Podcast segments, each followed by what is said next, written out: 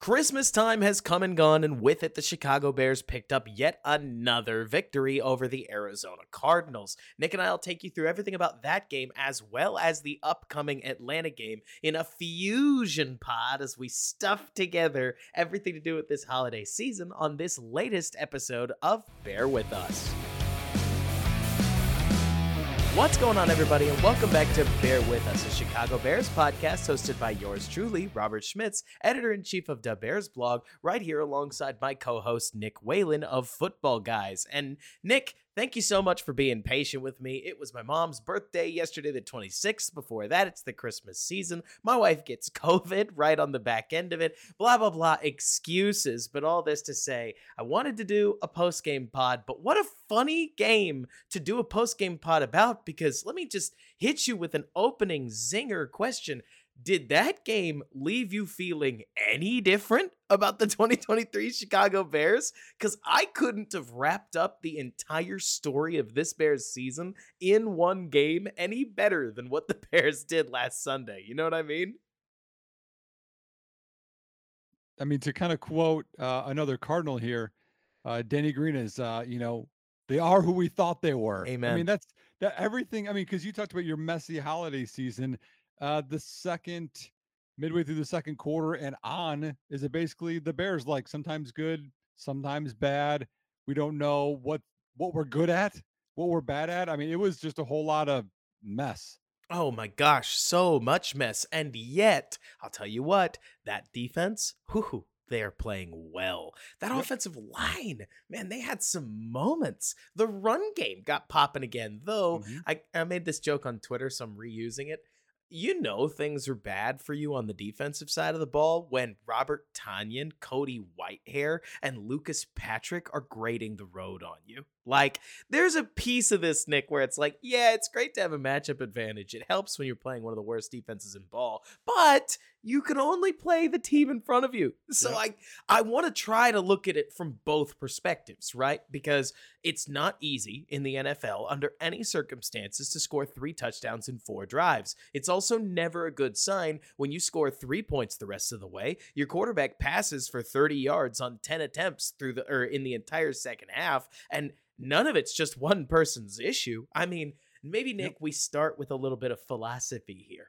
right? Because I see this all the time where everybody wants to make it a one person issue, don't we? Because fans want it to be this is the problem. so that mm-hmm. we can fix the problem and then we can go win the Super Bowl. And this is just way harder than that. I mean, yeah. Well, for, I I have an yeah. example for you if you want to use it here. Let's go. Is is I broke down Justin Fields' interception on Twitter. I made a little video of the the TV replay that we had because we talked about the all 22 didn't come out on time, and so I I contributed that interception to three different people, and the comments are like, no, it's this person, no, it's this one. Like it's everything's a combination, and that interception, if you guys want to go back and rewatch it, it's a combination of Khalil Herbert ran that route way too shallow mainly because Khalil Herbert doesn't run deep routes often. So he's probably really excited. This play's designed for me because people talk. They're like, DJ Moore's open. He's a runoff. It's not designed for him. D- Herbert's open, but he runs it shallow. Fields anticipate, throws it, throws it early, right? And then Herbert doesn't look for it, then looks for it, then doesn't look for it, and the guy picks it off. The guy made a good play. Don't get me wrong. So, oh yeah, Fields could have threw a better ball. I don't think it was a terrible ball. Could have threw a better ball. Um, anticipated, Herbert ran it shallow, but also, Robert, why is Khalil Herbert, of all the running backs on the roster, running the deep route? What's your other choice? Travis Homer? Like uh, Roschon Johnson? Roschon Johnson. Ro- so Roschon Johnson, I hear you on, but Roschon's not as fast as Khalil Herbert. And on that like running back end zone route, you're looking for one of your quicker guys to just zip out the or zip out the front of the what the line and just jet for the back pylon. It's it's so funny looking at this, Nick, because before we get into a little bit more nitty gritty, talking about what we see wrong with the offense, because we're Bears fans, we're cursed to be obsessed with talking about the offense's problems mm-hmm. rather than yeah. talking about the defense's success, right? It's just how right. it goes.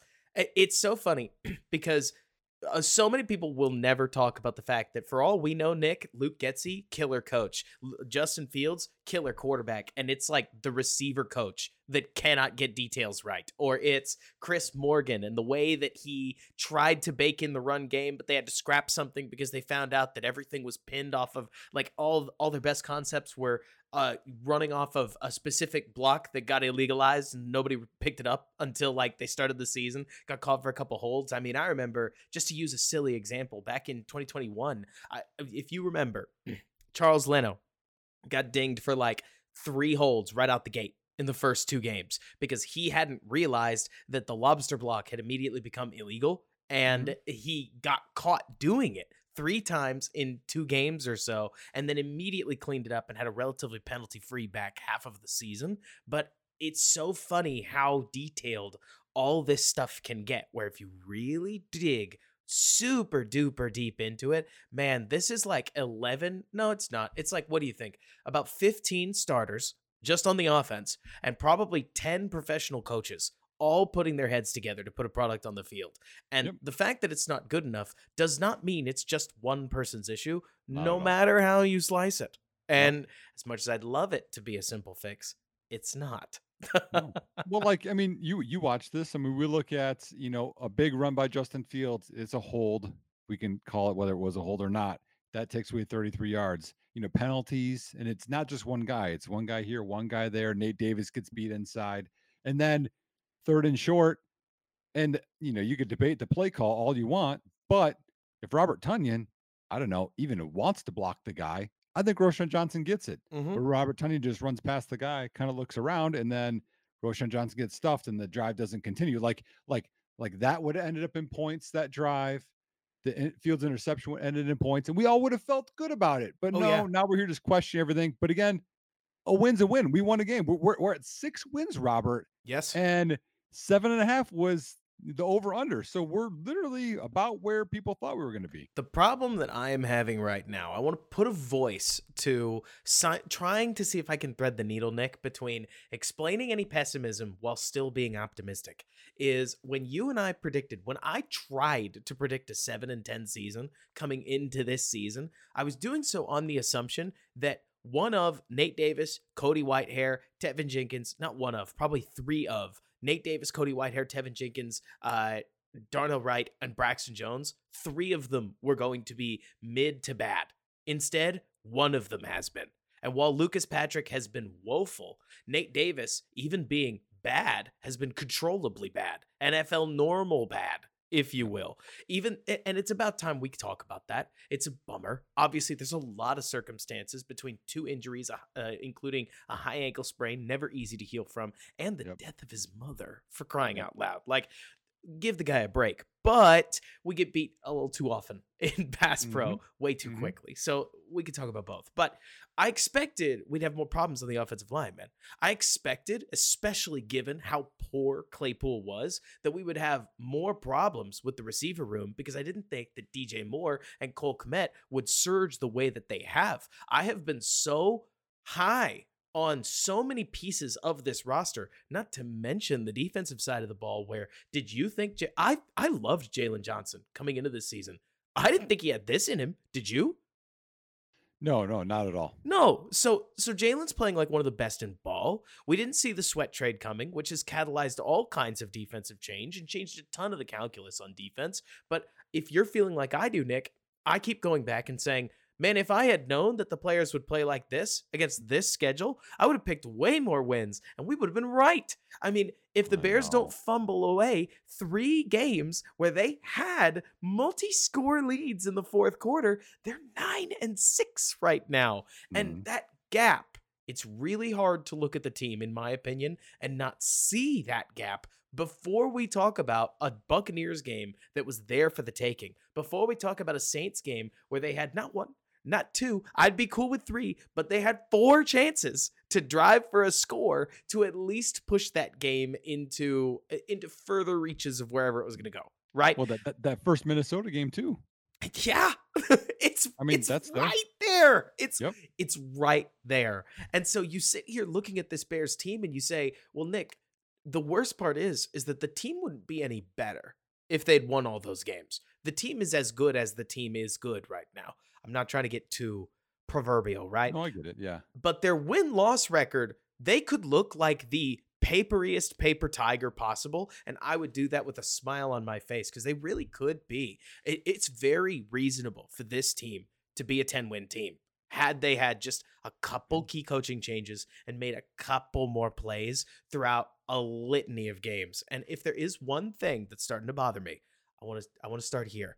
Nick, why does it feel like in a lot of these winnable games you get this like late Justin Fields turnover? Why can't it come any earlier? Why does it seem as if Justin Fields turnovers only seem like they happen late in tight games? Like, get, truly walk me through this one because the Khalil yeah. Herbert interception was one of those. No, I mean, seriously, Justin, if you take three knees, we kick a field goal and this game is over. How does that happen? You know what well, I, mean? mean? I mean, I think I mean, th- you, you, gave me a lot there. Um, I did. So I mean, I think I think the other thing going into the season that I did not expect, like I mean, because there are some positives for sure.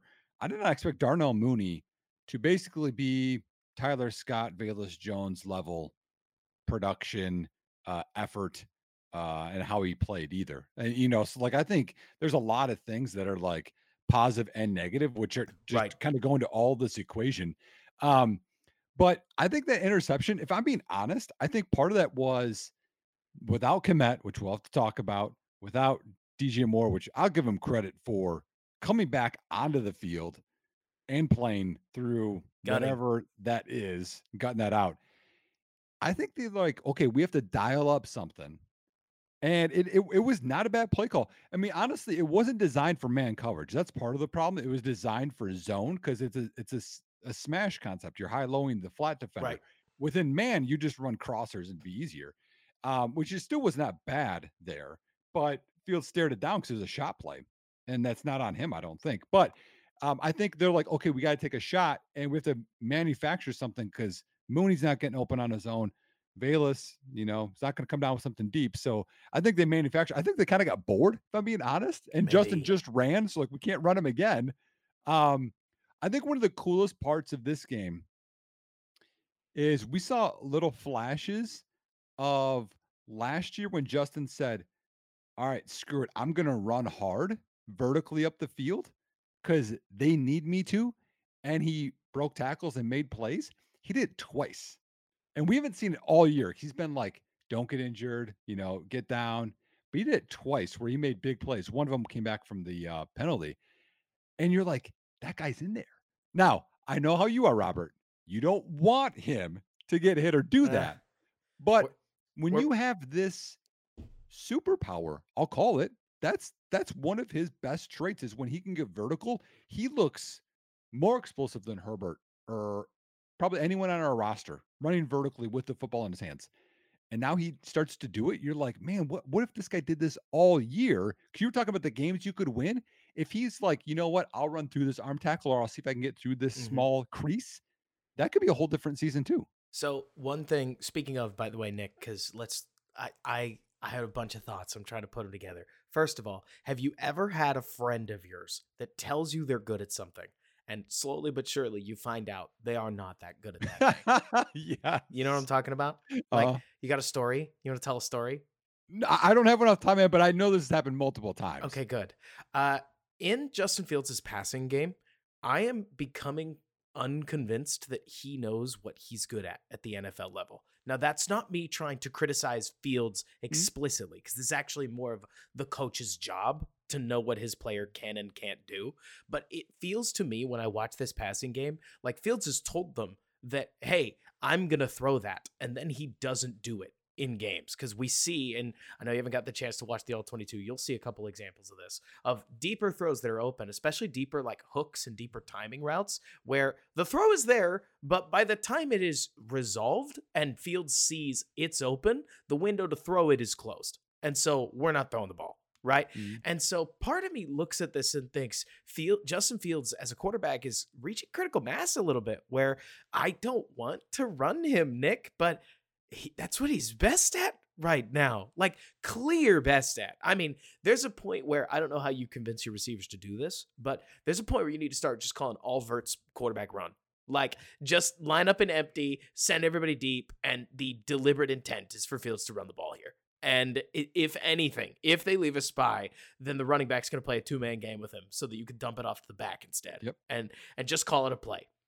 Now I think your receivers would kind of kind of get in your ear about that if you sent them sprinting down the field just to deliberately never throw them the ball. Well, but they, they only have to do that for like 10, 15 yards. That's and then they can football. jog. Exactly. But it, not to mention, Nick, I just what what frustrates me is seeing this offense seem as if it is at each other's throats. Maybe not literally, maybe not openly at times. Though we saw straight up frustration from like Justin Fields to Luke. Seemed as if there might have been some frustration. Luke back. Like Yep. they they seem as if they are arguing over what their identity is. And what I think is frustrating, Nick, is that when you go through and you look at, hey, these are the plays where Justin Fields has made magic, right? You look at the long scramble that came off of a hold because the Bears tried to protect for five seconds, and it turns out you're not going to do that reliably, right? Yep. Or some of the other long scrambles we've seen, or the Khalil Herbert touchdown in the Denver game where he played one on one with the guy on the end and then ultimately threaded the ball to Khalil. The biggest problem, if you're seeing what I'm seeing, Nick, is that there is not a clear and easy path to getting Justin into magic mode. It kind of happens randomly, Yeah. right? Because But, Ca- and- and- but yeah. I mean, as you're talking about like the base of the offense, the OC doesn't trust Justin. Justin doesn't trust the OC. Amen. That's where we're at right now. it's a huge issue. Yep. Like that's one of those tectonic plate, like foundational, massive crack, like in everything. Because Well, and it and it, it's easy to see because in the second half, Getsy gets super conservative, and he's done this for many games. It's cost us Mm-hmm. wins. It's made games closer. You can see he gets conservative. Mhm. And when we do take plays, like in Cleveland, right? It was a first down. We did the play action, the deep play action shot is what it was going to be. And that's when uh Jock came off the edge and beat Blasting game. Oh It's like, okay, if we're going to do this, it's going to be this big, magical, big pass play. It's not like, hey, let's run another five yard hitch to DJ Moore, which was open the whole game. Last game, probably any game. But like, we don't consistently stay with that no, even if it's and he likes it when it's the the only the flanker and trips the other way or something like that where it's just Right. the one it's an easy read we don't do that that often and it's like i can see that you can see that but like if they're not on the same page and they're not vibing like what are we doing here and God forbid a play call work because the moment it works, we can't use it again. and right I, I mean, one of my favorite. The worst part about this Bears offense is that there are some unique and neat designs that get mixed in here. I mean, Mhm. the Bears at one point in the middle of the game go five wide, right? The the Cardinals counter, putting four on the line and absolutely nobody in the linebacker area. And so Justin Fields and uh, Khalil Herbert they run zone read, and they're just reading where the guy, the only guy in the middle of the field, the only guy with 20 yards of coverage left and right. Does he go left? Well, then I'll I'll keep the ball. Does he go right? on Then a I'll hand pass to play, right Th- th- that's when everyone came up the field and fields like ran it looked awkward but he's like it's open It's it was right there. Good coaching, good design. Take now what's here's the thing, given. because that one I, I- I feel like that was more Justin. Just I'm gonna do this because there's an opening over there. You wonder in the meeting rooms when he's like, you know what, dude, I'm gonna do what I do. Like you wonder how much it's this in the meeting rooms. Like Mhm. they're not getting along for people that aren't watching me. Like oil and water, literally. Like maybe they're not happy about that. But he's like, bro, I gotta get first downs and I gotta do this because the stuff you're giving me isn't working. And he's like, the stuff I'm giving you will work, right? And we've seen him pass on guys that are open, right? Like, like Robert, I saw you posted one of DJ Moore running an out, right? And DJ Moore's Yep. open. The sprint Now, out. I- but I would say too, when he it's a again, it's a rollout, which sometimes I like rollouts, right? Because he's athletic, but it also limits the field. It Yes. makes the coverage rotate. Yep. And but when he's rolling, there's a guy that comes up the field too. And I'm like, well, he probably wants to get outside that guy before he looks. And then when he does, when he looks, I don't think he's as open. It's a Oh, tougher yeah. layered You- throw. You have to throw it before you breach the OT. It's part of why I put uh, Right. posted it because to be honest with you, Nick, there's better examples. Okay, so I'm gonna be very direct here, Nick. There's better examples of Fields just staring down reads that are open and he doesn't throw it. But why post those right now? Like that's the kind of stuff that you're going to get on the all 22 stream that I talked through because to not talk through them, to leave those for people to just quote tweet or, you know, steal the video and do the like tweet via Yep. thing. Yeah, like it. honestly, what's the point? If I'm going to post it, it's going to be something that's fuzzy because it shows just how difficult football is. And Oh, the worst God. part is, man, once we get into this phase where we've now stripped our quarterback from uh, away from the benefit of the doubt, now we suddenly start making up plays that are actually pretty inhuman. If the quarterback was going to be able to make it, do you remember? Oh gosh, I'm gonna take you down memory lane. Do you remember how many people on Twitter wanted to kill Fields for the Washington game last year when D, uh, was it David Montgomery was wide open on the backside of a pick a side read, and Fields didn't pick that side at all, and everybody went. Demo's wide open, and it was like, yeah, oh, neat. That's not part. That's not, Not how ball read. works. Like, Nope. it's it's such a difficult position. You Mm. need your coaching to help you out. I don't know if Fields has played at a high enough level to where if Ryan Poles just loves Caleb Williams or Drake Maye, that Right. he's done enough to make Poles stick with him. But we keep making him out to be. I, there are people that want him to be the 32nd or 35th worst quarterback in the NFL. There are He's people not. that want him to be the 12th best quarterback in the NFL He's and not. he's closer to 20th right now. And in the middle. it's just kind of a it's an icky number, right? Cuz it's like, "Oh, we're so close to being pretty good and we're Yeah. we're not that far away from being Right. pretty bad." right and that's and that's probably the worst area to be like that's the one thing you wanted this year you wanted a clear definitive answer right. either way on fields either way on the team and we're not getting that i i actually have a, a question for you before i get into Mhm. something else and this is this is i mean because i'm i'm not going to be watching your stream robert tonight sorry You don't have to. It's So- too long. so i got to ask you okay Uh-huh. I, and this is from the tv copy that i saw Yes. there was a third down i think when he threw to the right to mooney where Velus Jones was running uh, a crosser behind the linebackers Mhm. was was was Velus wide open? It looked like he was wide open on the TV copy. Man, what, do you know what quarter this was? I don't. Well, Okay. you do the stream tonight, you can then let me know. I'll, I'll let you know. But most of the ones where he actually threw to Mooney seemed like a designated Mooney shot where Yeah. you're not even going to look at Velus in that case. And not to mention, to something that you've talked about. Look, I love Darnell Mooney. At times, he does not look like he's trying all that hard. Nope. And No, and I don't know. I don't know what's going on. I don't know. I mean, I'm I really hate bringing that stuff up. I'm a five five guy sitting in a chair talking about this into a microphone. Like God knows I'm not on the football field, but man, I know Mooney can play better than this. You Right. know Mooney can play better than this. Something's going on. Well, okay, let's get into that a little bit. Something interesting that popped on the injury report today. Not sure if you saw this, Robert.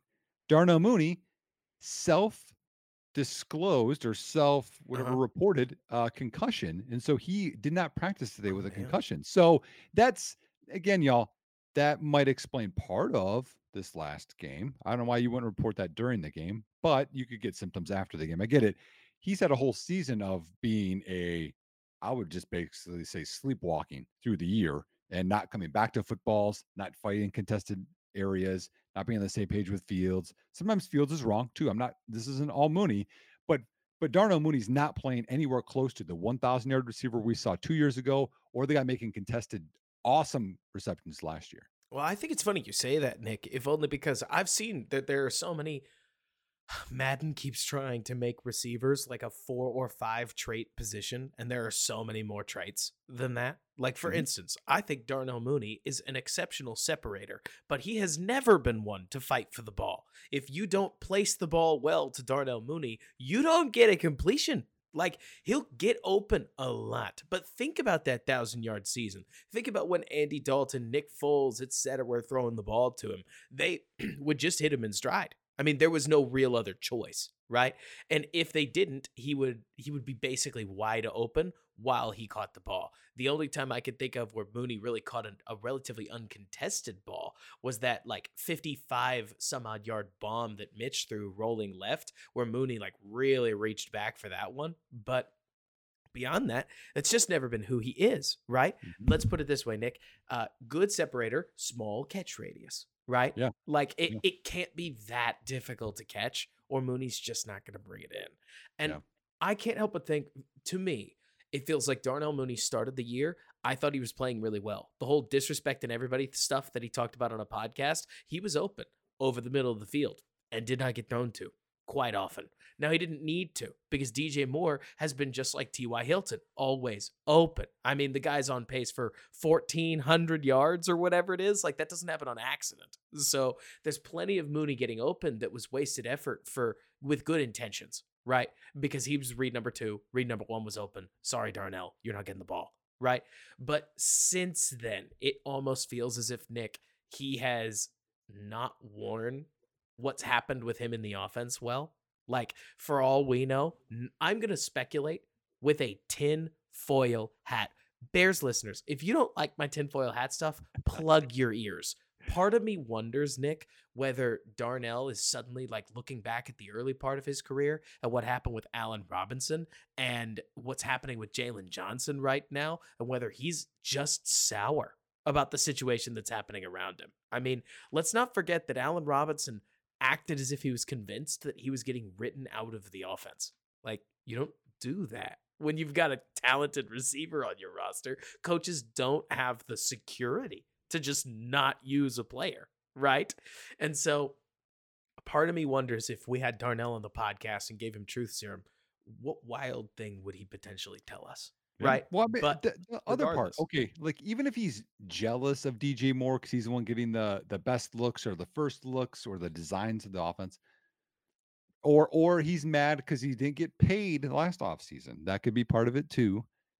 Bro, you're a free agent after the end of the year. Like, like Oh, this is when you have to ball out and you have to block when it's tough for you to block. I know you're small, or you have to fight for. I mean, like we could go back through his career and look at so many receptions. The Washington game last year, where he literally could have won the game. Could have won He the game. Win the game. And, and honestly, Robert, if you want to break it down to one thing this year, one thing we definitively know Darnell Mooney is not a wide receiver two in the NFL, and he won't be on the Bears next year. Oh, I mean, we're there at this point. I th- can't help but think per look, wide receiver two has a funky definition, right? But as wide receiver talent in the NFL gets better, your wide receiver two needs to be closer to George Pickens, Tyler Lockett than it does Jakobi Meyers. And yet, I tend to think that Darnell Mooney could find some Jakobi Meyers ism if he's on a quarterback that spreads the ball around a little bit more, because I do think Fields likes his guys. But that's that may be as much a separate thing. Because right now, wide or wide right now, Mooney is a wide receiver three inside his own offense. Like Yeah. maybe he's a wide receiver too, but Cole Kmet's the second option, and he's Well- playing like it. How, how about this for a debate? Okay. You have to roll with Tyler Scott or Velus Jones being your wide receiver two ish in an offense, whatever you want to call that, right? Okay. Or it has to be Darnell Mooney. You have to pay him $12 million a year. Well, um, if you were gonna get, if you were gonna give me full control, I think I'm right now Velus coked up enough to where I would take Velus and I would try to use him as like an H back that kind of blends as a tight end, and I would pick him, but I wouldn't really use him as a receiver. I, if that I- makes sense. I love this. You're you're on my train now of like of like pro Velus talk, which I'm good with because Oh, yeah. there's things he does, and I'm like, I like this. It but is- again, coaches thinking players, not plays. Like, okay, what can we do Velus in that would be successful? Like that's what we need to do. But anyways, we're, we're in agreement with. Darnell Mooney. You sure. nailed this though. The players not plays thing. Let's Yep. circle all the way back to where we started. The biggest problem that the Bears have is that when their players are not healthy, they have no plays. Like they they did not have options once Cole Komet and DJ or DJ Moore weren't healthy enough to be the best versions of themselves. And at that Mhm. point, the offense the worst part is is that on the broadcast copy, it's going to look like it became a Justin go do something offense, as Nate Tice would say. Justin made it a Justin go do something offense. It's not even that there were plays to be made, Nick. It's that there were plays that were attempted, right? And Yep. we you've seen it. I mean, the Bears try to run crossers, but Fields doesn't want to hit the first, second, or third window sometimes, so then they abandon doing the crossers, right? And then they call a bunch of timing routes, but Fields doesn't want to throw to Velus Jones, who's running an open button hook over the middle, so we abandon doing the timing routes, right? So instead, we just get a bunch of slot fades into honey holes that we don't want to throw either. And it's Mhm. honestly, Nick, some gross ball. Like Oh, yeah. by the end of it, you can see why Fields was screaming at Getsy because they looked like two people that were flat having an argument. Like it's, I mean, it's like it's like a lot of outs, a lot of corners. and It's like, well, that's easy to guard if you know that's happening. It's it's so easy, and thank goodness that the running game was fun. Uh, which uh, Yeah. there's a lot to talk about there, though. I don't know if I- we're gonna take the time to do it. I I I got one quick thing here. So like if we're just talking about just receiver and we look at the injury report, there's also some other things I think that are interesting that's going to affect you know the game coming up in Atlanta, which Mhm. we'll talk about on this pod too. So In Chicago, yeah, yeah, yeah, yeah, yeah. Oh, sorry, yeah. no, no, Um, no worries. Equanimeous St. Brown, the oldest of all of the St. Browns, he was a full participant today in practice with that pec. So he Oh. comes back. You think then you don't have to waste Mooney or Scott blocking, right? And some of those roles. And that really could help out a lot. I know that sounds something small with the receiver, but in this offense, that could be big. So that's one thing. The other thing I thought was interesting, besides Mooney being, you know, the concussion, is I did not see DJ Moore on the injury report. I does that surprise you though? Because he That just does played. in- surprise me. He played in a whole game. The Bears did this with Darnell Wright too. To me, uh, I mean, this is me speculating, I guess, a little bit. But Darnell Wright didn't look like he could use his left shoulder properly until basically after the bye. But they took him off the injury report as early as the game after the Raiders game because they knew he was comfortable playing with it. So why bother listing it, right? And so I I don't know why they wanted to do that. I mean, I guess it's a staff preference, right? We've seen a staff in Matt Nagy who actively enjoyed listing everybody possible as questionable. Just as a quote competitive advantage end quote right Well, like and- we're talking about the team here. We're going to face in Atlanta this week, where they didn't list Bijan that one game, right where you had the headache, yep and they didn't play, and then they got fined. So we're talking about basically polar opposites of like listing guys, like Right. ah, these guys are tough, they'll play through it. I I have one thing I got to circle back to, Robert, and this is again about Fields and the passing game and yeah the record because you, you gave me a lot to start with I there. did. So I, I gotta gotta come back into this one. Let's say those three games turn out differently, right? And and I think Yes. someone posted uh if the if the one score games were flipped, Chicago would be have like you know nine or ten wins or whatever it might be. mm-hmm, If if they have nine wins right now, mm-hmm. and and everyone has played the same, but like you know the Yes. defense didn't give up the scores. Like it's the same. yes How are the conversations about Justin Fields in Chicago? I think they would have to be different. I mean, you you heard me just a couple weeks ago basically saying if the Bears ran the table, right? If they beat a Browns team that they totally had the opportunity to beat. I mean, Mhm. it was right there for them. Uh, Yeah. And then they beat this Cardinals team, and then they beat next week's er, uh, they beat next week's Falcons team, and then they beat a Packers team that only just barely escaped with a win against the worst team in football. Everyone can pass on them right now. Tommy DeVito passed on them. Like, what are we doing? in Green Bay? Everybody. And Well, you see, Jerry got suspended. I did. And and he earned it too. From what I saw. Like I can only imagine what the coaches were thinking when that happened. When it's like, bro, you just walked out on the field and thought you called a coin toss? Like that's Yeah. not I what mean, we I- do. Yeah, I, kn- I know this is a, a, Bears podcast, but this is not a tinfoil hat, but just a, a theory of mine. I'm not sure Jaire Alexander plays in Green Bay again. I would be blown away if he doesn't play in the Bears game. Like maybe that doesn't happen, but I would be very surprised if they won't do what they got to do to get him on the field for a divisional game against a team that they hate with playoffs on the line. Well, I think they lose to Minnesota, and I'm not sure that playoffs are an option. Minnesota doesn't seem like they can field a team right now. I mean, that's their biggest issue. Now, granted, they're letting anybody pass on them. So you're totally right that anything's possible. Jefferson But yeah. they and they've got Jefferson, but losing Hawkins, it's got to really hurt for them. and Addison went out. I'm not sure if he's going to play or not, but I'm just Right. saying. And then Minnesota's got that defense. Mm-hmm. Oh yeah, but not to. We'll see. We'll see. Anyway, like you're saying, Anyway, because that one's a big swing game. Uh, but on that, I mean, if the Bears had made the playoffs, nine and eight, I don't know, Nick, under any circumstances, if my Fields stance was really going to change. Let's let's say, better way to put this, that the last two games have happened almost exactly, almost exactly like they actually happened, except we got one play on special teams that flipped the game for the Bears against the Browns. You know what I'm saying? Like even like like they they muffed it instead of Trent Taylor. Exactly. Like something to where the Bears win the game, right? So wi- in that alternate world, it doesn't. I, I would tell you that it doesn't really matter what I think of Fields. I don't think a playoff team is going to get rid of their quarterback. I mean, Right. especially not the Bears. Like George McCaskey has been waiting for the fans to resonate with a quarterback like the way or like the Bears fans have resonated with Justin Fields. Now, speaking of George McCaskey, did you see the crowd in that Arizona game? No, I, as I understood it, it was like 20, 30,000 people.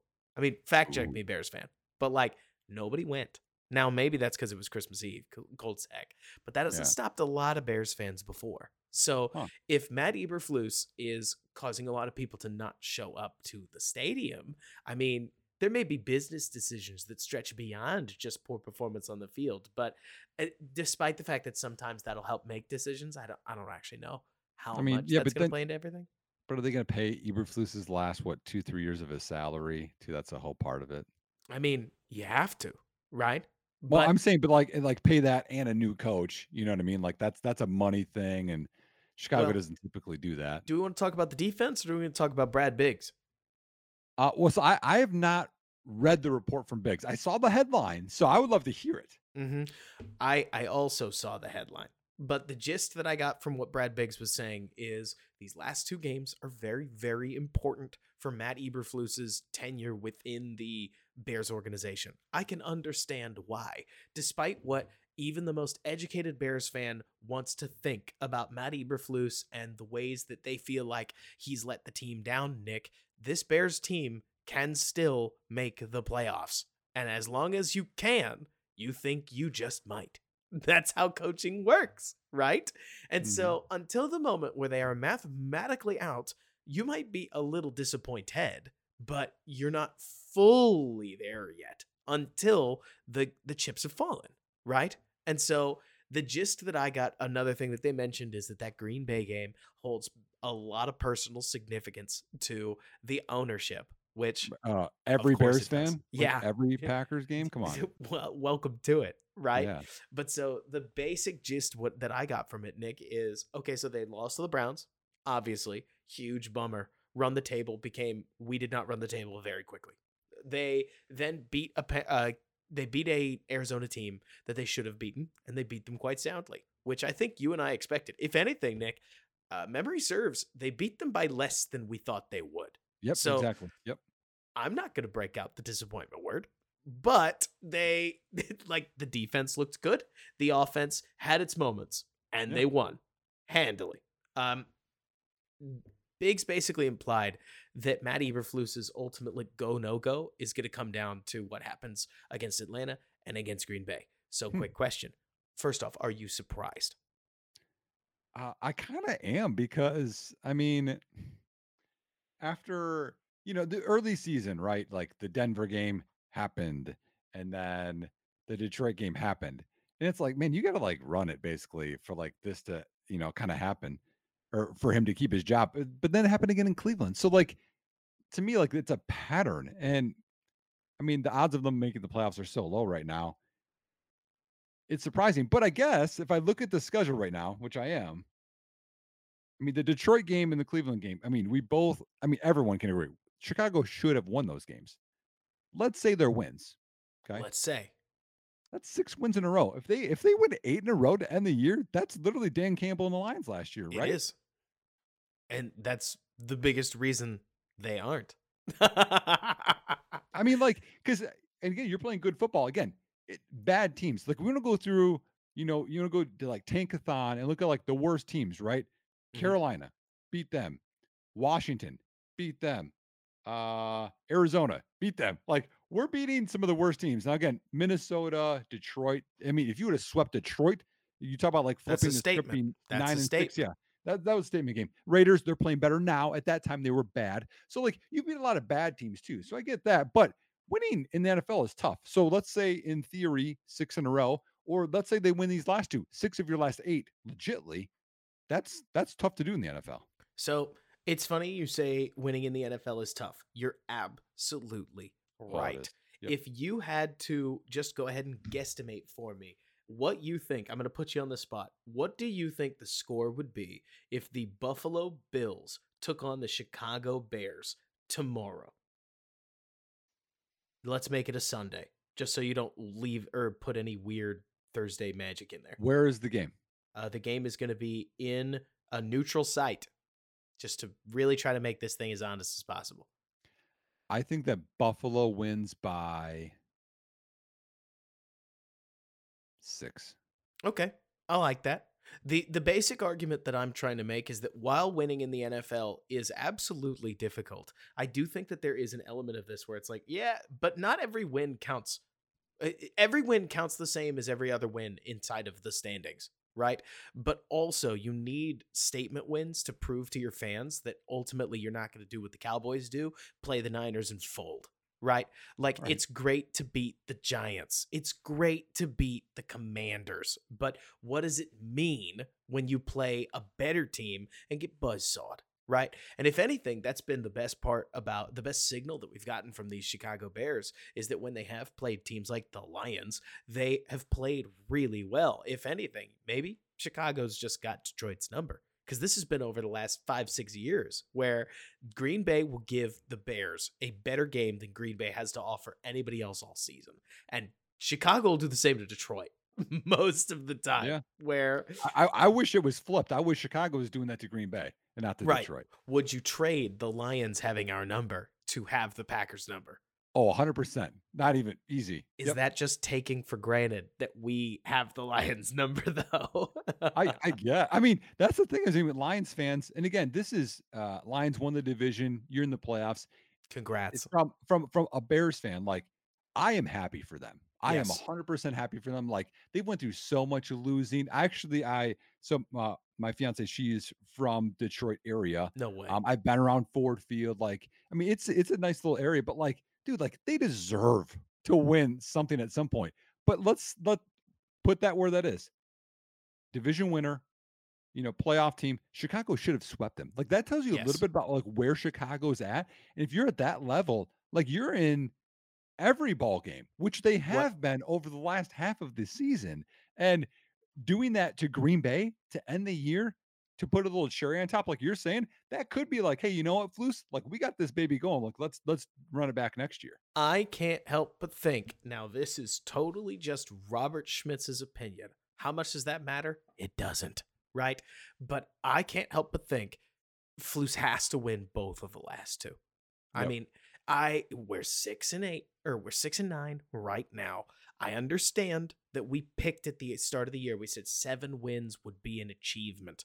But I think that all it takes is a pair of eyes and the time to watch all of the Bears games this season to see that this team is playing better than we thought it would. So the fact that they don't have the wins to match their play level starts to become a black mark, right? It starts to become Nick, well, okay, 7 wins just show like just leaves this phantom should have been 9 wins like on the table. I'm not even going to say 10. Let's say you blow one of those leads, right? Maybe you blow two of those leads, but now you beat Tampa. Because remember, at the critical moment, all Justin needed to do was tie the game, and Yep. suddenly it's 20 to field goal, 20 right? going into right exactly. The pick 6 happens and now it looks like you lost by 10, right? But Mhm. realistically, even that game was down to the wire, right? Yep. And so I can't help but think that going or now taking on an Atlanta team that man, can you get a read on these guys? Because I can't, especially because they keep changing quarterbacks, and that keeps undermining their underlying metrics. Yeah, like, it's it, it's pretty so okay so atlanta right i won't i won't go through the injury report yet but because I, I think we have to talk about what that team is and i think it's a little surprising if people like wanted to think like if you think of atlanta robert right now Mhm, what do mhm. you think about with them like you're like oh these are the key parts of their team massive. Oh, I, I thought you were going to give me like a two word game kind of thing because I was going to say massive disappointment. Right. well no but like but like if you thought of them like oh this is their strength what do you think of Uh, believe it or not, I think it's it's their back seven on defense and their weapons, but their weapons aren't really shining for them right now. Like the the way that I would put this, Nick. All right, so I'm gonna hit you. You, you ever seen one of those uh, TV shows right? Where there's this like shrouded antagonist and you don't know much about the antagonist. You just know that they're they're the bad guy in the show and you Yeah. come to find out it's a future version of the protagonist. You know what I mean? Like Yeah. in the world where the Bears pick in the world where the Bears load up weapons around Justin Fields and Justin Fields does not blossom for Chicago, Don't do this. the Atlanta Falcons. No. Like no. and they'd need No. bad coaching.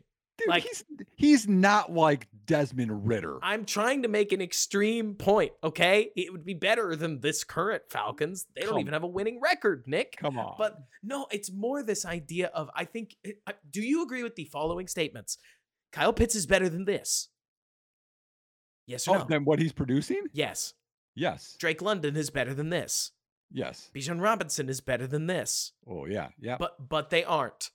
right? Well- well, like yeah, but but that's also something we got in Chicago right now. I would say would be coaching. massive coaching problems for sure yeah. this this is also just to be clear it's i i made it sound like it was all justin this is the route where they hire a first time offensive coordinator like or, or first time offensive head coach like ben johnson and ben johnson turns out to not be very good alongside a major backslide in quarterback so this would at be he's the, called plays before. this would be the hell scenario arthur Um, smith had called plays hadn't he yeah, I'm just I'm just making fun of the Luke Getsy. Like, man, we might lose him. He might be a head coach. Oh, How dude, funny that oh, was. man, okay, remember all right, bring it back. So defense What- jessie bates uh Yes, the, the corner that they've got whose name escapes me all of a sudden like AJ Terrell. AJ Terrell. Yeah. Like their their strength has been messing with people on the back seven because they've got what is it, Grady Jarrett on the front side, who is quite good as a defensive tackle. But that's what I've seen, man. I mean, it's right. not like they're the best defense ever either. Like ah. they're kind of a messy team. All right, so here's so again, even you're going to be surprised here, Robert. Ready for The it. strength of the Falcons team is their interior offensive line and kind of the center of their defense. Like they are a team that you're going to be shocked at in terms of like, wow, they're going to grind some stuff out in the middle and we can't run at all on them. So, to that point, their offensive line, in terms of again, guys, we reference PFF grading. Uh, I think it's just an easy neutral party. Right. They have the third best center in the NFL, the Okay. best guard in the NFL. And then their other guard is Matthew Bergeron, who we all remember last year as a Yes, tackle. We thought about Syracuse. Chicago. He's 42nd, so he's not great, but it's not terrible. Not That's terrible. Nate Davis is doing. And then Kaleb McGary, we thought about him in free agency, 23rd, better blocking, run blocking, right tackle. And Jake Matthews is 30th. So so the center of that is is real good, right? Mm-hmm. Then we go to defense. They are the second best rush defense in the NFL. Second. Behind who? Uh, lo- I'd have to go back and look. I thought you were going to say it was the Bears. Uh, No, no, Bear- Bears aren't Bears aren't one. No, oh darn. but um, but here's the shocking part. So like their edges are nothing, nothing. Bud Dupree, Lorenzo Carter. You guys remember a guy named Zach Harrison who we thought about getting from Mhm, Ohio State mhm. last year. You know, nothing special on the edge, but their their interior. Grady Jarrett, who you talked about, Mhm. he's he's ranked 33rd. Also, a humongous human being. If you guys haven't seen him, Calais Campbell is there Yes. he he's like he- for Bears fans, he's like the Marcedes Lewis, but a D lineman that's just like this huge, massive guy you can never move, but just does everything right. It's a pro's pro, doesn't talk much, got this super deep voice. Like that's Calais Campbell. Okay. He's 23rd. He but neither of them are their best interior D lineman. It's David. I'm gonna say it incorrectly, I think. So David Onyemata from the Saints, he is ranked seventh among all interior D linemen. So they have seventh, 23rd, and 33rd. And then they have a backup, uh, Ta'Quon Graham, Graham, who is 67th. He's just the backup that he rotates in there. So they have this interior D lineman who they can't run on, right? So the second best run defense that makes everything difficult. How are those guys as pass rushers? Uh, I didn't look up their pass rush grading, but Are this they- is overall. So I assume that Should we they're assume not that bad. they're pretty good?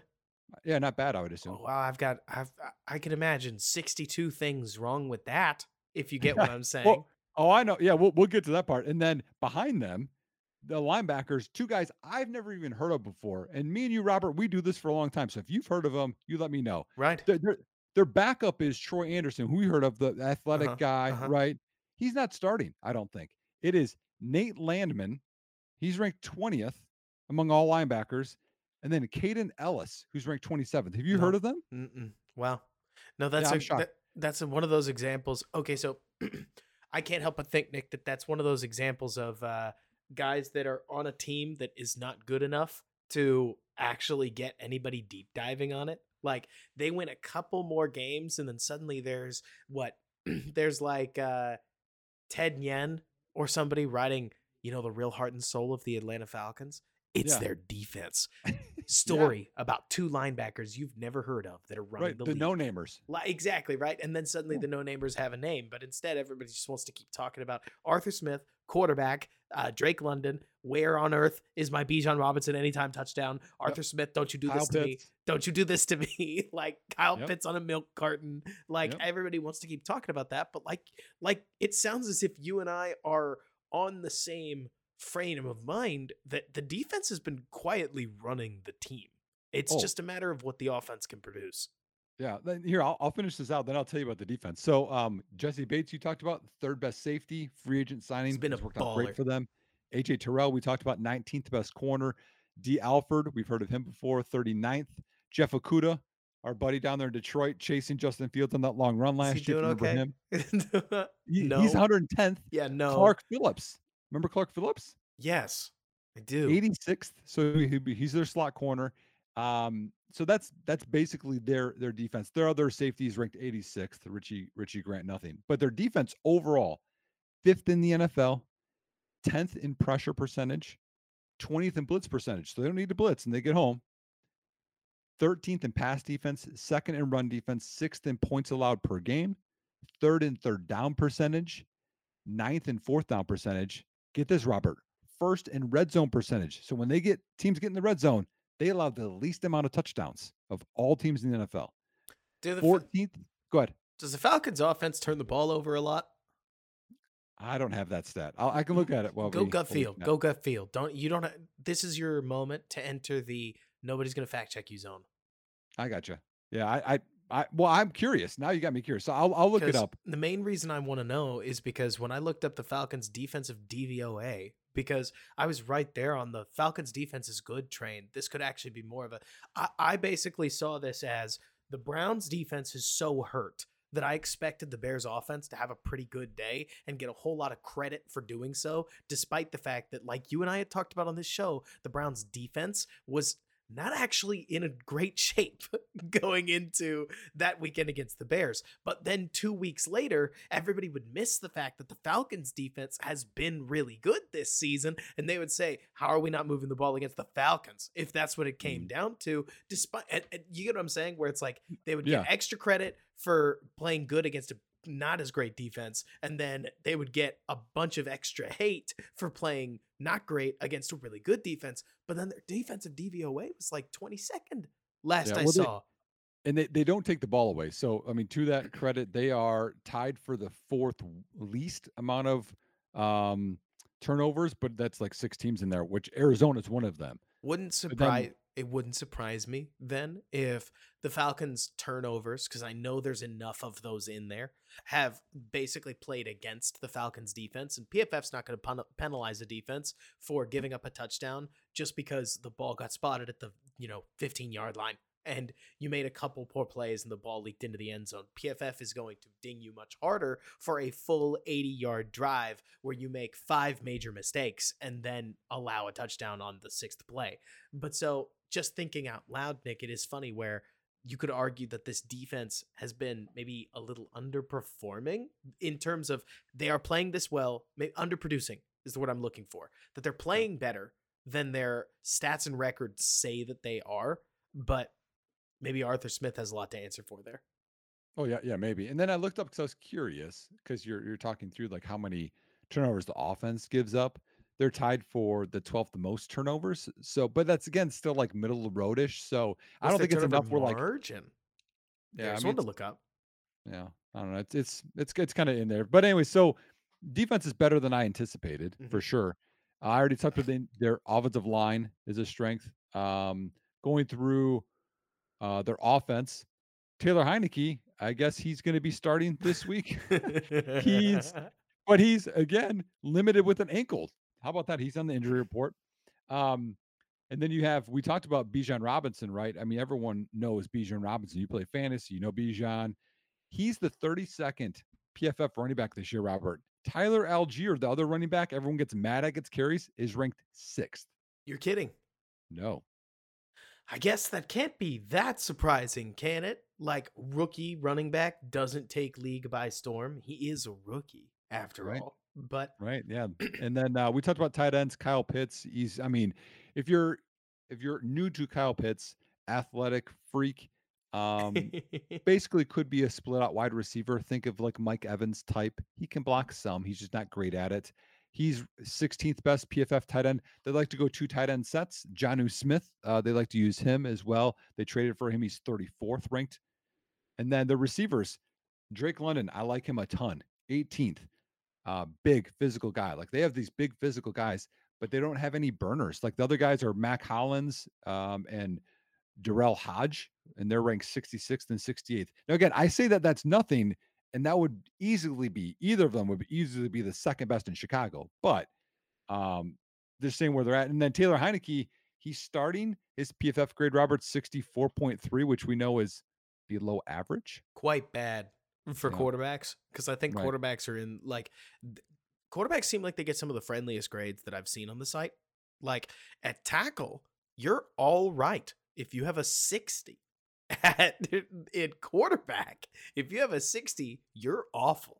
So it is funny seeing you got to make sure you're relative with the way that those things go. Yeah. But I mean, that's that range. I, I to give you credit, Robert, that range is below Josh Dobbs, Jimmy Garoppolo. Oh boy. Uh, Will Levis ties Sam Howell, who just got benched, better than Kyler Murray, Daniel Jones, Aidan O'Connell, Tommy DeVito, Gardner Minshew. So is that, it better than Ridder, range.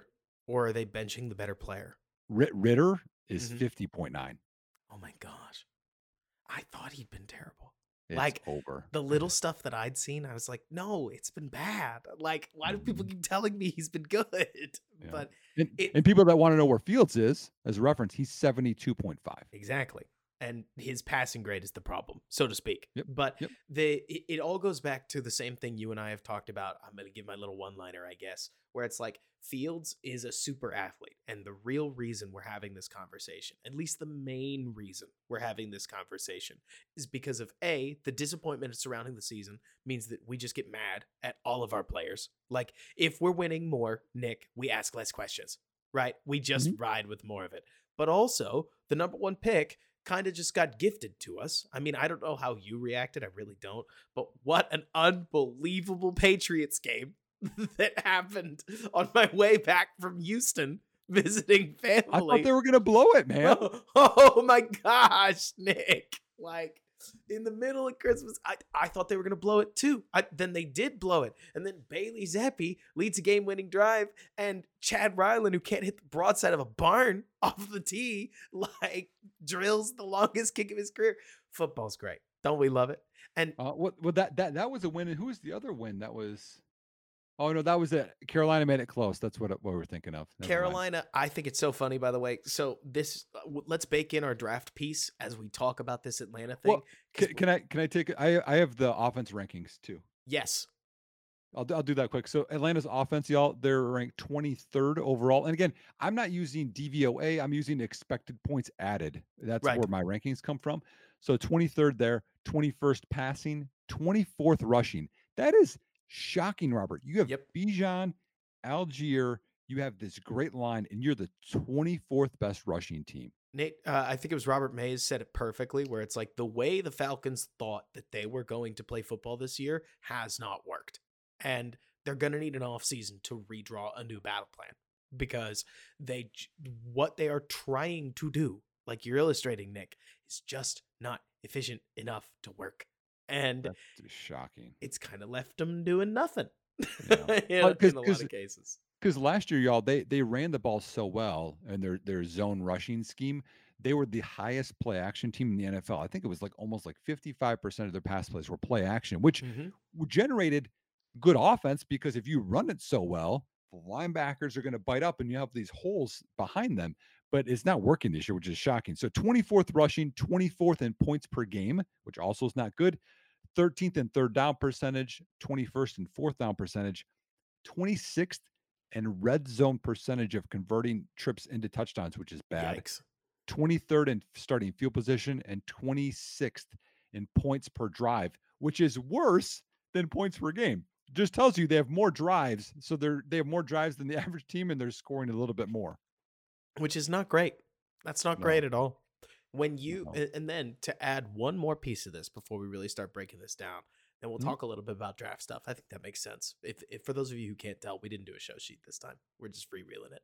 Uh, so thank you for listening. But so, anyways, um, what also makes this interesting, Nick, is that you could argue that the Falcons probably want this game more. Now, I bet they the Bears would argue, like we just talked about, hey, we're not out of this playoff race. I don't know what you're talking about. Like, we're gonna give this thing our all because we need this game. Well, the Falcons, should the Saints beat the Buccaneers, are well in the race for the division. And Mhm. at that point, you're competing for the four seed. Not only that, but with sudden speculation about Arthur Smith's job, I guess you know what? The more I talk about this, this game is pretty much even for both squads, isn't it? Where it's It like is. both quarterbacks are pretty much playing for their future. And the team's front office, down to their coaching, are playing for their future with opportunity that is out of their control, but they it's not going to happen if they lose this week, right? Mhm. let me put it this way yes or no this is an eliminator week for both teams it's not it, it is a it, it's like you can't make it this week but you can break it which is some Oh, of yeah. the most scary games you can play right where it's well, like well, think of this: Chicago wins this game even convincingly. Then we have hope going into Green Bay and could just get crushed. Mhm. Or you lose this game, and then it's like, oh man, another Packers game. We have to go the whole off season about how that, you know, like it's bad either way. so they lose this game let's let's spin down that thread a little because i don't t- imagine this will take too long and we won't get too distracted they they lose this game worse they lose it in some uh, they either blow a fourth quarter lead or they're never in it right some way that is disturbing to you nick where you end up disgusted and then they eke out a packers victory off of an objectively bad jordan love performance The the Jakeem Grant game again. right basically that that's kind of what i'm saying right Jameer Bird long, yeah. they okay. they just get some quality performances at the right times. Joe Barry like has his you know final straw fireable defensive moment, I mean, and he's, he's having it, man. I know he is. And then Jordan Love plays poorly uh, to end the season, and the Bears beat the Packers. Is Flus back because you beat the Packers but lost the Falcons? Yes. You think Just so? I hate Green Bay. I hate Green Bay so much. Well, you have momentum. We talked about this. You'd won. You win one I'm- game. You win one game. we go from win out to lose, win, lose, win, and we're in. You'd win five of your last eight, and you beat Green Bay. I think I'd be pretty frustrated, Nick. I- Robert. oh, no, new offensive coordinator though. How about that? sure, but like for what? Right? Like so so now you bring in a new offensive coordinator. What if that's not enough? Like what if now you bring in a new offensive coordinator, you bring in Marvin Harrison Jr., you bring in a brand new center, you get all these things together and now you're still the 15th best offense in football. Better. Improvement, but not good. And, and not especially not for the resources that you spent to get there. So so then what happens? Okay, here's okay. I understand we want the moon, right? We do want the moon. We want the top three offense, and we want the Hall of Fame quarterback. We want I want, we I have to just to get the average at some point. I want a top ten offense. Like that's it. Top third. Top third of the league. I will settle for top twelve, Nick. How, how do you get it? In my opinion, I think that. So, can we save that for the off season? Because we're in the Well, middle of it. we're it. getting into it right now. That's why I'm like, all right, well then you All tell right, me because right. I I have a different theory than you have. I think. So I think that there's a couple ways to do it. I think there's a lot of ways to go about it, right? But it starts to me with what you think of the evaluation that you get from the quarterbacks up top. For those who don't know, for those who aren't terminally online and haven't put the pieces together, when the Patriots beat the Broncos, they basically set up a scenario where the magic number for the Bears to clinch the number one overall pick is one. That's one Carolina Panthers loss or one Arizona Cardinals win, and the number one pick is is in Chicago. No matter what happens the rest of the way, the Carolina Panthers would have to win out to put a top two pick in jeopardy. But Nick, there's serious questions about whether they could do it because if they win out, they will be intrinsically lowering their strength of schedule. If the Washington Commanders, currently in I think it's fourth, lose out, then they're going to raise their strength of schedule. There is a chance that the Carolina Panthers winning two games still doesn't drop them out of a number two pick or like a top two pick, which is pretty wild when you when you really think about it. Now, I think that Justin Fields is unorthodox. I think Justin Fields is a super athlete. I think that there are some things, a lot of things that Justin Fields can do that nobody else can do. I, I can't help thinking, Nick, that Justin Fields has now been inharmonious with two coaches, and, and I am nervous about, okay, but is the third one going to be any different? Mm-hmm. Maybe this is just bad circumstances. I mean, it has been bad circumstances. It's objectively been bad circumstances, and the weapons could be a lot better, right? But I, I, I mean, think I'm just That's an understatement, Robert. Like, holy buckets, man. Like, we we can't even have a wide receiver opposite DJ Moore that has a pulse. That that's basically where it's at. But is that because is that for because how long? is that because we're painting Darnell Mooney into being something he isn't? Like Marvin Harrison Jr. is, is objectively better than Darnell Mooney for sure. But if you put Jakobi Meyers in the Bears offense, would you expect it to be better? Yes, I think that they're equal. I think that they're very equitable players. not even very close. equitable players. Like, in fact, you're talking about a UD, a former UDFA and a fifth round pick. You're talking about a former UDFA that never had the production that Darnell Mooney had until Justin Fields came along, and Darnell Mooney's production then derailed J- because we had Jakobi Meyers has been a PFF top 50 player each of the last four years. what was Darnell Mooney two years ago?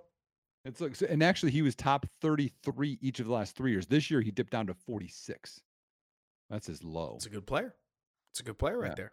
Darnell Mooney.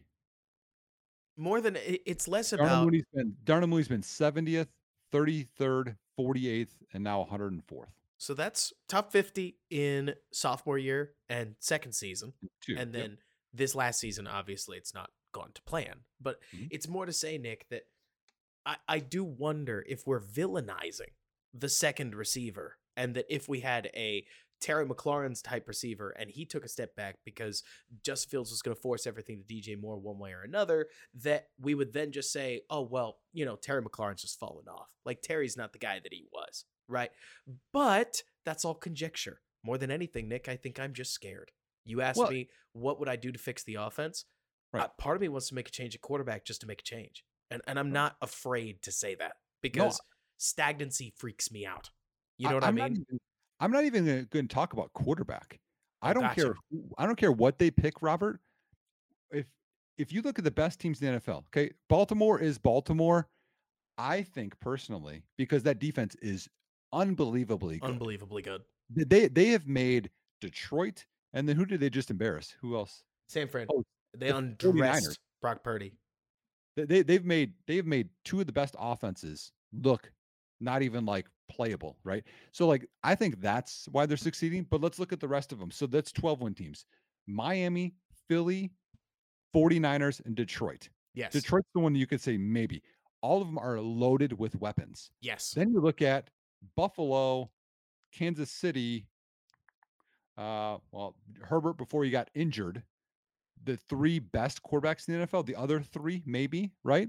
Mhm. Struggling because they don't have enough weapons. All I am asking for is a better O line. Right now, PFF has Chicago, I think, 16th ranked overall on the season. And the but that- hope, the hope would be there just just so you and I are both talking about it, Yep. that you take that 16th offensive line, which is four players playing with their hands like their hand holding a center that isn't there, Yes. right? Like uh, envision when um oh gosh, I don't know if you actually did this, right? But envision any Madden drill where they've got like a core or a trash can in place of the offensive line. Like that's basically what I do that drill in practice all the time, Robert. there you go. Then Yep. that's what Justin's kind of working with in real life. Not quite, Okay, but kind of. okay, I, I'm gonna tell you a real story. Okay, I'm not gonna Yeah. name names. Okay, Mhm. I was a coordinator, and we I had a center that was not good, not good. I'm ready for this. And so to run the ball up the middle was not going to be good. But I I had an athletic quarterback, so I ran quarterback draw all the time, designed. Mhm. But the design was we knew that the penetration was going to come on one side of the center. So he just took a drop. He's like, all right, which side they're going to come from? He just ran the other way. Nice. So like it worked. The penetration worked somehow. Like and that's a good example of coaching around like a problem. But right, so but that's like the same thing you're talking about, basically. right. My hope would be, Nick, that the Bears, because you you asked what's the path, right? Well, well, First hold of on, all- I got to finish my thought though with oh, it. Oh, go for it. So O line was one, right? We have to improve the O line somewhat. We need But- better receivers.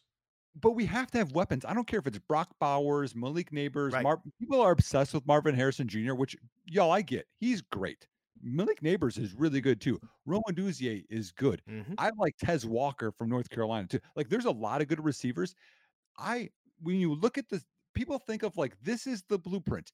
Elite quarterback, and then everything else is just magical, you know, fairy dust, and things are going to be fantastic.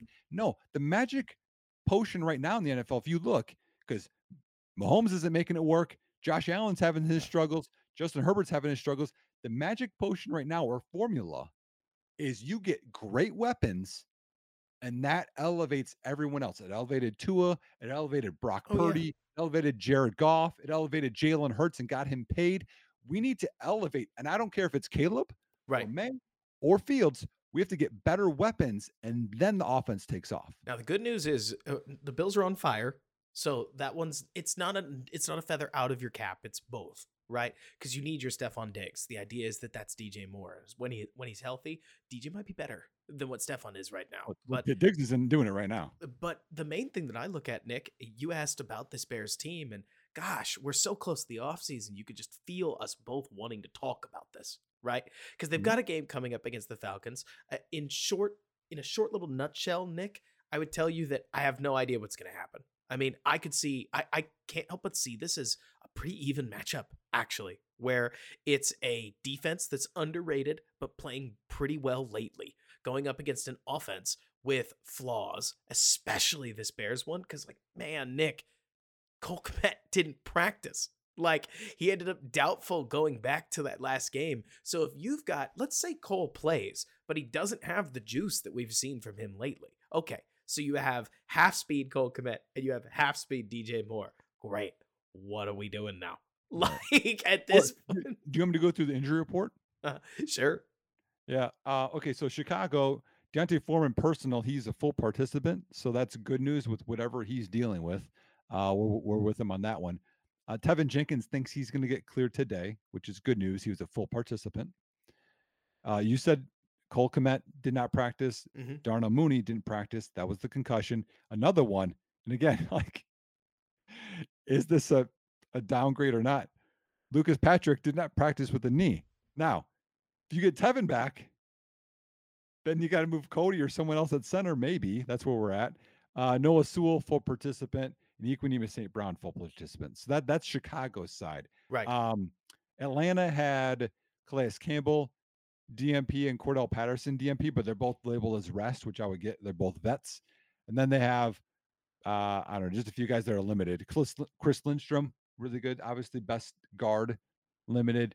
David Onyemata, the good D lineman, he was limited with an ankle. Drew Mhm. Dalman, good ankle. Jake Matthews, ankle. Kaleb McGary, ankle. Basically, their whole O line, ankle. Ankles all over the um, place, man. And then Heinicke with the ankle too. So like nothing Great. that was huge that's out. but I think, I mean, when you look at that, I would say Chicago's a little bit more beat up than Atlanta right now. at least in the core areas, right? And Yeah. so with Atlanta, I can't help but think that this is going to come down to okay, so it, it's the same story for both teams. Is this fair? Where it's like, I, I know you and I normally talk more matchups, but let's be high level because I'm fine just letting this ride unless you want Yeah. to talk very, very low level. This is two teams who running the ball has been their safety net, right? They don't really know what they are in the passing game. Atlanta, because they keep changing quarterbacks, and Justin Fields and the Bears, because they kind of keep changing identities in their passing game, and then they scrap it and they start over, and it's it's messy, right? But so you've got two pass defenses that are pretty good.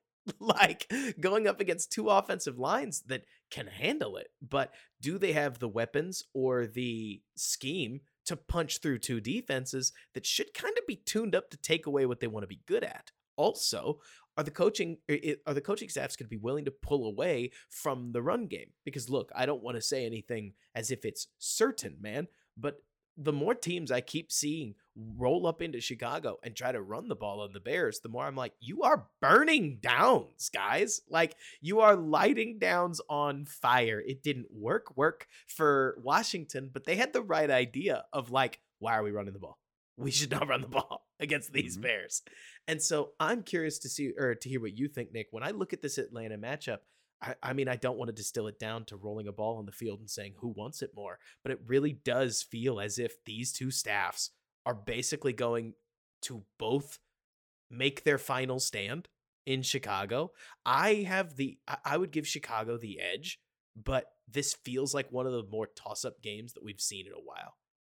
Oh, 100%. Because also, when you factor in, so Chicago, y'all, in terms of like, you know, we, we give out like rankings and stuff like that. To, to put it in easy terms, Chicago has one less rush attempt than Atlanta on the season, but they have 200, almost 200 more yards. Like Mhm. that's that's a pretty solid differential, Justin's when been you look at- there too. Like, right? And th- th- you know, and Fields helps with some of that, right? Mhm. Then you look at um, the, both good rush defenses, and it's like, well, if Atlanta's going to struggle run the ball, and we looked at what their defenders were on the inside, the the thing I fear, Robert, and I agree with you, I think it's a pretty even matchup, is Chicago is going to be doing that toss crack and outside run game because that's where they're the weakest, and I agree with them. But I, I have a little fear with that. You know, it worked a little bit last week. Um, I see that happening quite a bit. But again, if we don't have anyone to throw to, which that's where Atlanta is more vulnerable, even though they're pretty good defense, and we don't have anyone to throw to, it could just be another game of we run, we run outside, just to be a superhero.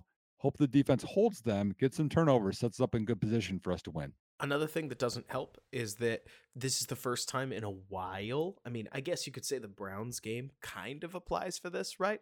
But this is the first time in a while where I think that AJ Terrell, who you said he's not on the injury report, right? Nope. So that doesn't mean anything. It's week 16 or it's week 17 of the NFL season. Everybody's hurt, right? It's just a matter of whether you're hurt enough to be on the injury report. Right. But I would think that based on what we saw against Arizona, if DJ Moore looks even remotely similar to the uh, to the guy that we saw there, AJ Terrell can probably take him away. Now, that's not me trying to say DJ Moore is bad. You guys know I love DJ Moore. It's more to say that this ankle is really hurting him Mm-hmm. because he's never been the world's most sudden route runner. He basically blows by people off of sheer strength and speed, and the ankle is taking a lot of that juice away. So, if you take a step or two out of DJ's game, I don't want to say he's just a guy, but he's the hurt version of DJ Moore. You know what I mean, Nick? So then, where else are we going to throw? Well, if we throw to the tight end, we're going to be inviting Jessie Bates, who's been one of the best players in football, to Yep. come make a play. So, who does that leave us with?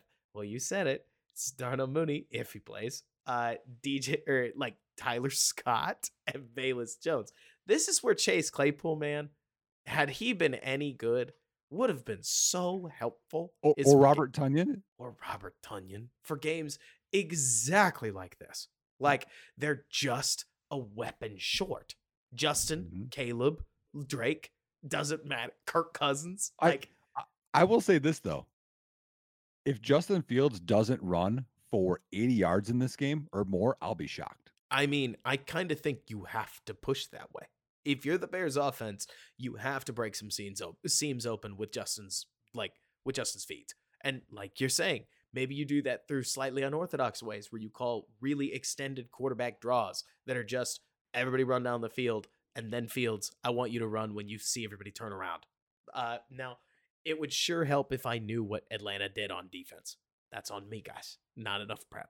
But it, it can't help looking at this and thinking, Nick, it's going to be a grind to get some points. But the good news that the Bears have going for them is it's going to be a grind for Atlanta to get points too. So you just, both sides are going to have to trust their defense. I don't want Justin, I'll, I'll say this.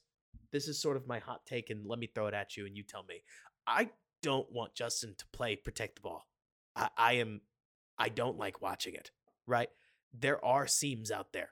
Rip them throw the Herbert interception. If you threw three of them because we were trying to throw it, then at least we tried. Like there's a play Mhm. that that came earlier in the game. I remember where Fields let a ball go, left it a little inside to DJ Moore. Uh, you may remember this one where it was a curl route that then DJ wheeled back up the sidelines and Justin left the ball a little too far inside. But the mechanical mistake, gosh, I will take that a hundred times over, a hundred times over again, over passing on a throw and not even attempting it. Because you do miss a hundred percent of the passes that you don't attempt, especially when they result in a sack. But so I'm interested to see what happens. Interior pressure has been hell on Justin, and it, it'll be a matter of whether the tackles can kick out the edge and take away contain. But if Atlanta can get interior pressure, Nick, and then keep contain, this is going to test Justin in a way a lot of other defenses haven't been able to try. So I'm interested to see what happens on Sunday. All right, I got I got just something a fun little to add on to my anecdote of Justin Fields running for a lot of yards this game. Mm-hmm. So so these two guys that we don't know, I just looked up because I had to know, right? These two linebackers, Right? Kaden Elliss and Nate Landman. Okay. So the, here's the research, y'all. I just did while Robert was chatting. So Nate, or sorry, Kaden Elliss is a seventh round, 244th overall pick in 2019. He runs a 471, uh, and he went to Idaho. All right. You know those good linebackers come out of Idaho. I, I always think of um, Jared Allen. Was he Idaho? Was he Idaho? Jared, Jared Allen was someone somewhere over there. And then so Nate Landman is a UDFA signed after the 2022 draft. Initially made the camp, then was released in December. They brought him back, and now he's starter. He runs a 486. He runs a 486. This other guy runs a four, what was it, 471? Okay. Yeah, four seven one. Justin Fields, I think, can break into the four threes. Let's just say four four, because that's what he timed out at, right? That's a significant difference. So if Justin has to play run around, hero ball, these guys aren't going to catch him. So So, this like, is this is Lean into it. this is the practice field, right? This is like your scout team is uh TJ Edwards and Jack Sanborn. like Exactly. Yep. Yep. And I, I love TJ Edwards, but he's not the well, we saw last year against Philly, right? He made TJ Edwards not look like he could tackle him either. So well, yeah. if Fields has this aggressive mindset where he's like, I got to run to, to win these games, and we know this is maybe the path, they'll have some designed runs for him. I mean, I think that's gonna. I, it's going to be a low scoring game. Do you want me to go predictions first? Uh, I do want to talk about one more matchup because go ahead. w- you and I both have a heart for offense. I love offense. You love Oh, yeah. offense. We want to talk Oh, about the offense all the time. We didn't talk about the defense. Uh, the defense is going to have some good matchups and some bad matchups. If the er, the Bears are actually pretty well equipped to handle Drake London. Now nobody can handle Drake London when Drake's on his game. The guy Mhm. is a modern day Mike Evans. For those who need a very quick descriptor of Drake London, he plays like he's bigger than you, and he is. And so he will just throw you off. But Tyrique Stevenson, too physical for his own good at times, this is the kind of matchup you have him for. And Jaylon Johnson, who's outrageously physical, an outstanding football player, this is the kind of matchup you have him for. You mentioned the running game that the Atlantic or that the Falcons can't really keep going. A guy like Brisker, who is a downhill thumper, this applies here. Kyle Pitts is probably the biggest problem I envisioned the Bears having to solve because obviously, like Kyler Gordon's not going to match up super well on Pitts, right? But Tremaine Edmunds is as good a matchup as you're going to find to take away a big, fat, fast tight end. I like a lot of the Bears matchups, but there's one matchup I like the most, and that's Kaleb McGary, who's known for having these tiny little T Rex arms, up against Montez Sweat, who is long enough to reach around the world and shake his own hand at the other side. Like, as all jokes aside, Nick, this is exactly the kind of matchup that if I was if I was McGary, I dread. In the Oh, run yeah. game, you can work with this, but I bet you the Bears are going to play Montez in a wide nine so that McGary has to come to him and he can basically stick his arms out and reestablish. But this is a first contact nightmare. And if I'm going entirely off the top of my head, but I'm pretty sure Montez has a full three inches in the first contact battle. And if you just want to, and if every Bears fan out there wants to either break out a ruler or like hold your fingers up and try to guess, that's a long way in the world of playing defensive and offensive line, man. You're, I, I'm gonna look it up as as you're talking here. so then I'll I'll stall for you. But it's all to say that the Bears may be able to control the edges in the run game through what Montez is going to be able to offer, and God forbid he creates some passing pressure because neither Heinicke nor Ridder have been good. One's just been better than the other on any given week. And this Bears defense is putting er, putting quarterbacks in pressure cookers. I mean, last week was the first week in what four that they didn't pick off the opposing quarterback at least three times. Well, Like they didn't get any turnovers, right? No, and they still pounded the Cardinals. All the, like in the wide world of fairness. So you could end up with a, D, a game. I, I hey, I predicted this last time and I predicted it right. So who knows? Maybe I'm smarter than I So- think sometimes. So let, us get back to the arm length Yeah. here because this is this is fun. So um Montez Sweat's arm length again. I'm going to start with percentile because it's more fun that way. Mhm. So his percentile and arm length is 97th percentile and Mhm. wingspan is 97th percentile. Mhm.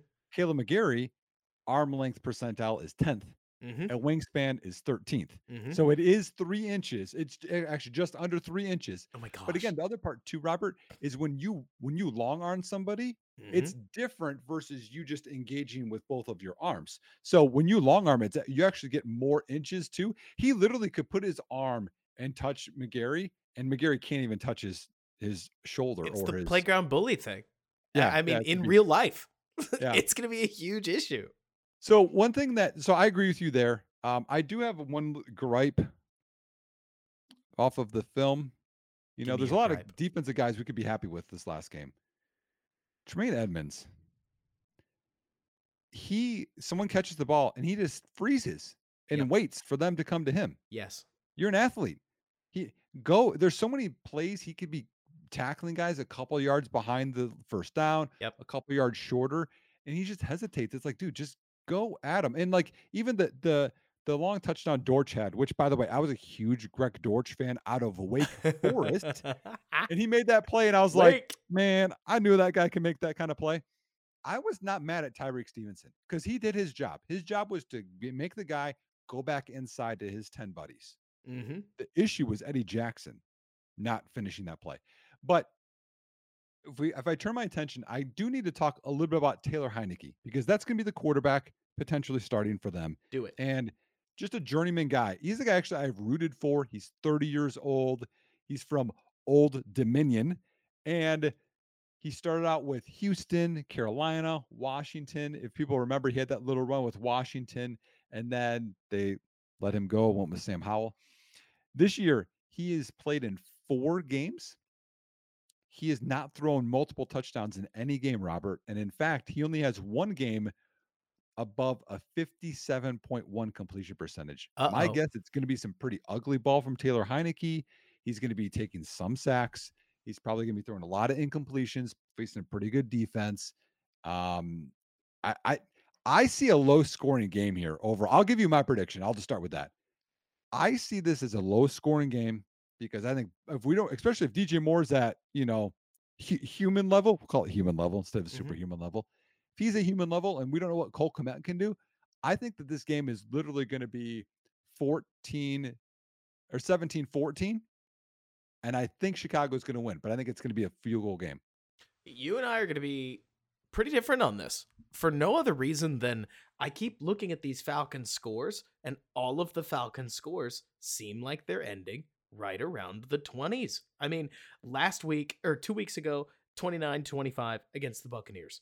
The week before that, 15 24 in the Falcons' favor. The week before that, Uh, Falcons Cardinals 23 25. Vikings Falcons 31 28. You get the Falcons Jets game in there. That's 13 to 8, right? And then you get the Falcons Panthers game. That's 7 to 9. So I understand that these scores are a little all over the place, but I got this thing at 25 22 Chicago. Uh, and I don't really have great reasons why, other than Justin Fields is one of those quarterbacks that I keep going, look, he's struggling. And then he does an athletic thing that puts seven points on the board. Like Justin's legs, for as much as people would go after him, including me, Nick, this is me admitting a bias. Justin's mm-hmm. Justin's legs constantly count for almost a full touchdown, which oh, yeah. is a ton in the well, wide world of football. How about this? I'm going to put this out there and maybe make you come back in the prediction a little bit. Only one game in the last five for Atlanta have they allowed an opponent to score more than 15 points, and that was Tampa Bay. What? What? Wait. So then, how did? Oh, you're right. Okay.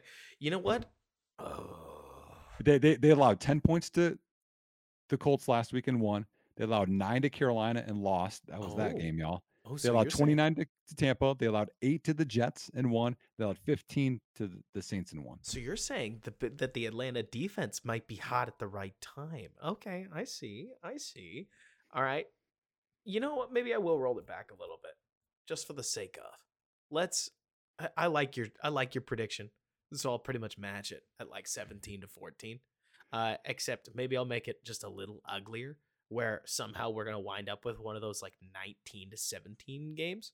But honestly, man, you could tell me that I told you the Bears are going to win. You could tell me I told you the Falcons were going to win. I will pick the Bears because I have to have something for the official pick. But yep. I, I don't feel great about this one. It's, no, I, I don't. I think I think both teams are pretty ugly, and both teams need it. I don't know. If, I don't know if either team can can win very well right now. The story is fun just because this like as in an objective football fan this it may be an ugly game but man there's no magic like an even game and it yeah. should be pretty even but this could I mean, also like, be the yeah I, well, I can't help thinking this is the kind of game that could get away from either team very fast. Yep. Well, like people talk about Chicago's hot. They won four of six. Atlanta's won three of five. I mean, like, like it's it, it's either way, y'all. So yeah, it could be. I think one of like literally 80 things could happen in this game. And it's not like it's not like, you know, well, anything can happen. I think Atlanta could blow Chicago out.